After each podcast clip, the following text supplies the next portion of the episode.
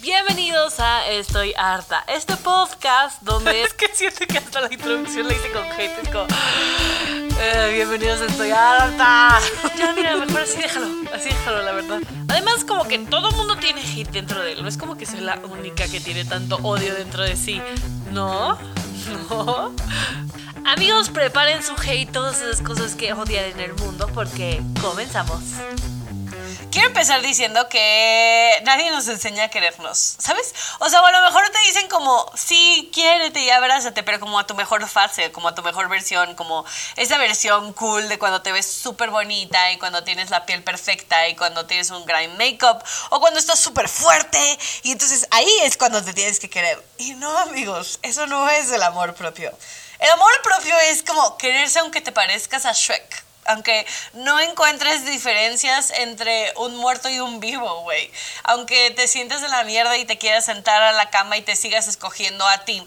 Amor propio es, como escogerte a ti a pesar de los demás o aprenderte a poner límites. Y a mí ha sido un camino, miren, largo y tendido que me ha tomado muchísimos y muchísimos años. Y el principal problema y la razón por la cual me costó tanto trabajo o me cuesta todos los días como seguirme escogiendo como, sí, eh, optar por mí, decir como, wow, me quiero, aunque, eh, güey, me parezco neta a un zombie.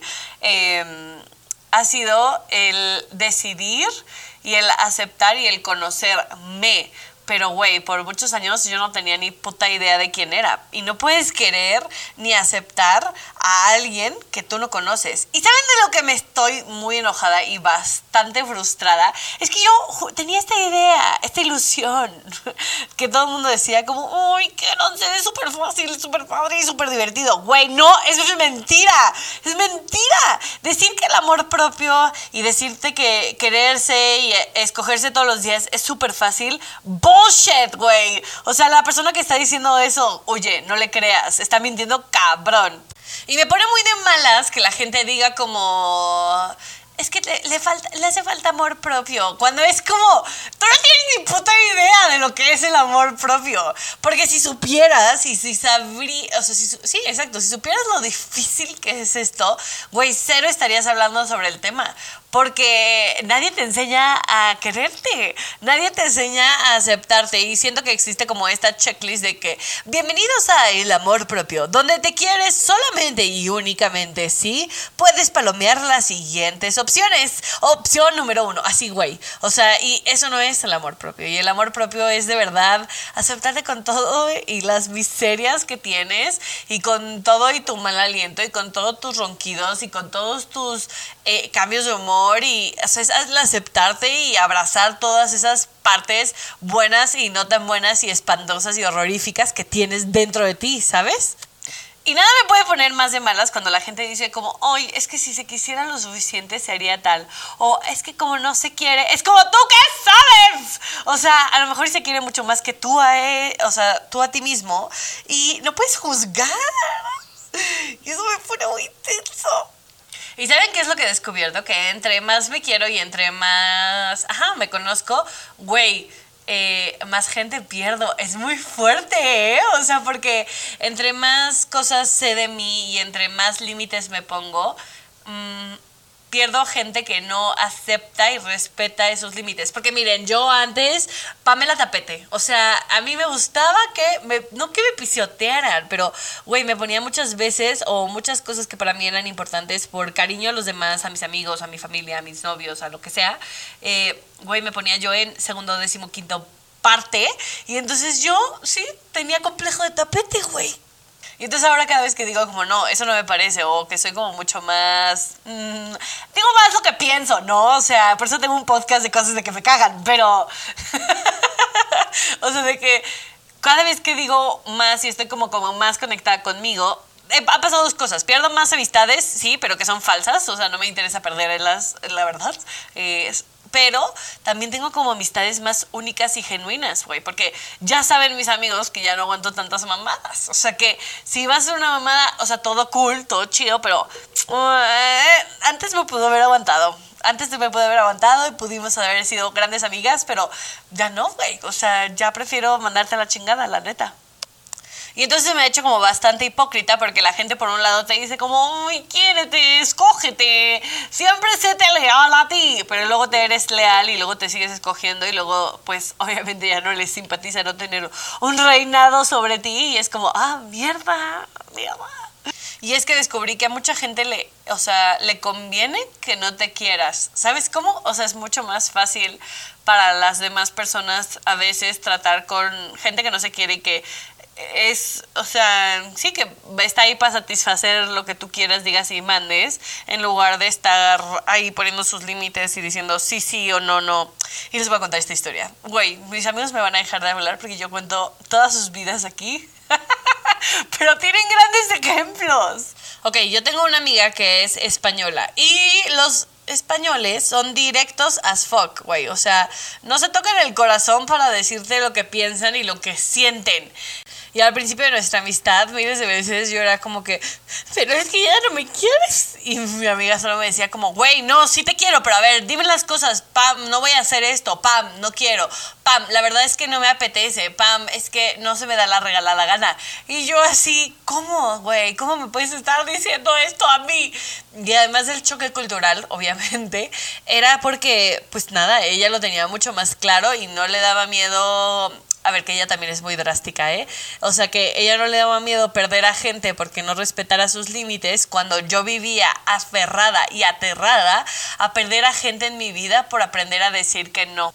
Hasta que aprendí que esa gente no te quiere, le convienes. Y es muy fuerte, güey. Porque tú sí quieres esas personas, pero a ellos les conviene alguien que les diga que sí a todo, que sea súper flexible, que sea súper adaptable. Y entonces ya me dan miedo, o sea, cuando alguien me dice, eres súper adaptable, es como, ay, prefiero que me digas otras cosas que esa no, güey. Pero ¿cómo puedes poner límites si no sabes quién mierda eres? ¿Mm?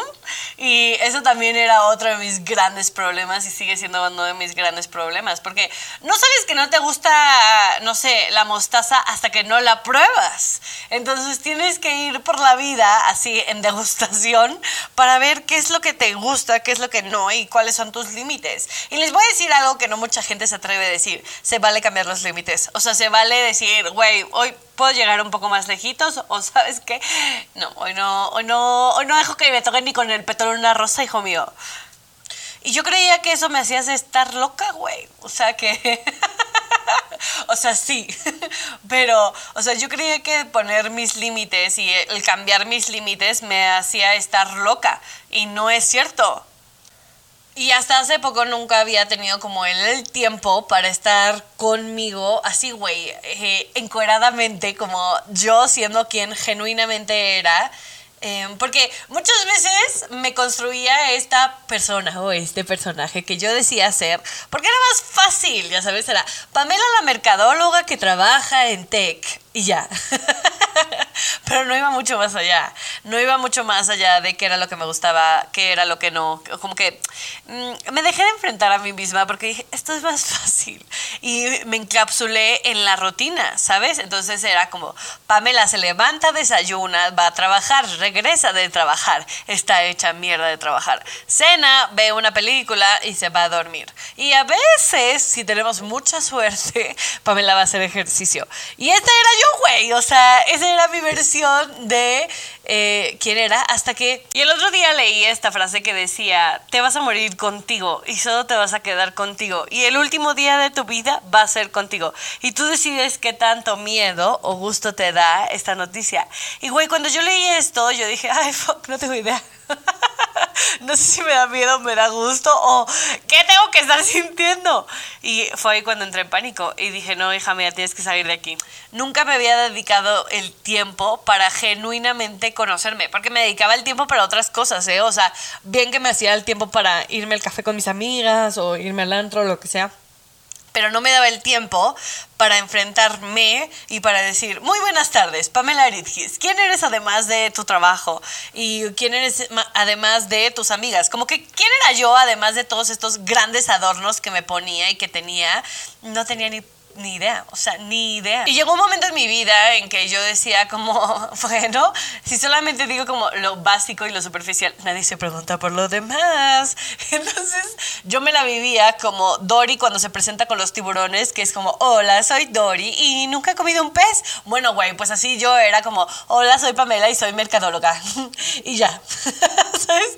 O sea, porque no, no, no había más allá. O sea, yo quisiera contarles que había algo más además de eso, pero no. Y entonces siento que el amor propio, o el amor propio para mí se volvió esta parte de, pues, conocerte absolutamente toda. Y yo me la vivía tratando de esconder como estos lados oscuros y no tan lindos y no tan buenos de mí. Entonces, pues sí, o sea, yo era como, sí, soy perfecta, todo el tiempo soy feliz, tal. Y cuando te quitas como esas capas y dices, ah, mierda, eso era lo que había adentro. Como Güey, sí, soy fan de Shrek y lo siento, pero la analogía de la cebolla, de que somos varias capas, claro, pero todas las capas de la cebolla las tienes que querer, ¿sabes? O sea, no solo una, son no solo las primeras, sino que también la del centro, también la del medio y también la de hasta afuera.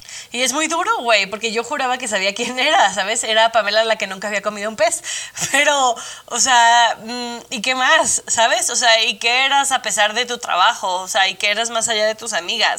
Y que eras más allá después de todos estos como adornos que te llevan. Porque aunque estoy con, o sea, estoy concuerdo con la parte de que eres parte de eso que te rodea y más, pero yo no tenía el y más. Por último, yo creo que si pierdes gente mientras eh, te estás conociendo y enamorando de ti, estás perdiendo las personas correctas. Y el camino del amor propio, güey, no es un camino grupal. no crean que van a ir con miles de amigos y que la vas a pasar bombísima. No, no, no, no. Eh, pero si pierdes gente en el camino, estás perdiendo la gente correcta. Y es un camino que te tienes que enfrentar tú solito y decir, a ver qué pasa. Pero para poderlo hacer y disfrutar y conocer, güey, intenta. Intenta, intenta miles de cosas. Intenta, eh, fracasa muchísimo pierde más y yo creo que solamente es ahí cuando de verdad sabes quién eres, cómo eres y qué es lo que genuinamente te gusta. Y yo en estos últimos seis meses me he metido a más cursos y talleres que nunca en mi vida y he descubierto que nunca voy a volver a ser, o sea, nunca voy a ser Cristina Aguilera, pero no importa. Tengo otros dones que funcionan. Así que nada, amigos, eh, los quiero mucho. Gracias por escucharme. Ha sido, este fue un episodio difícil, o sea, lo tenía grabado ya desde hace como cinco meses, pero como que lo hacía, lo volvía a desgrabar, lo volvía a grabar, porque creo que este camino siempre va evolucionando. Pero nada, los TKM los veo el próximo miércoles. Yo soy Pamarit y esto fue Estoy harta.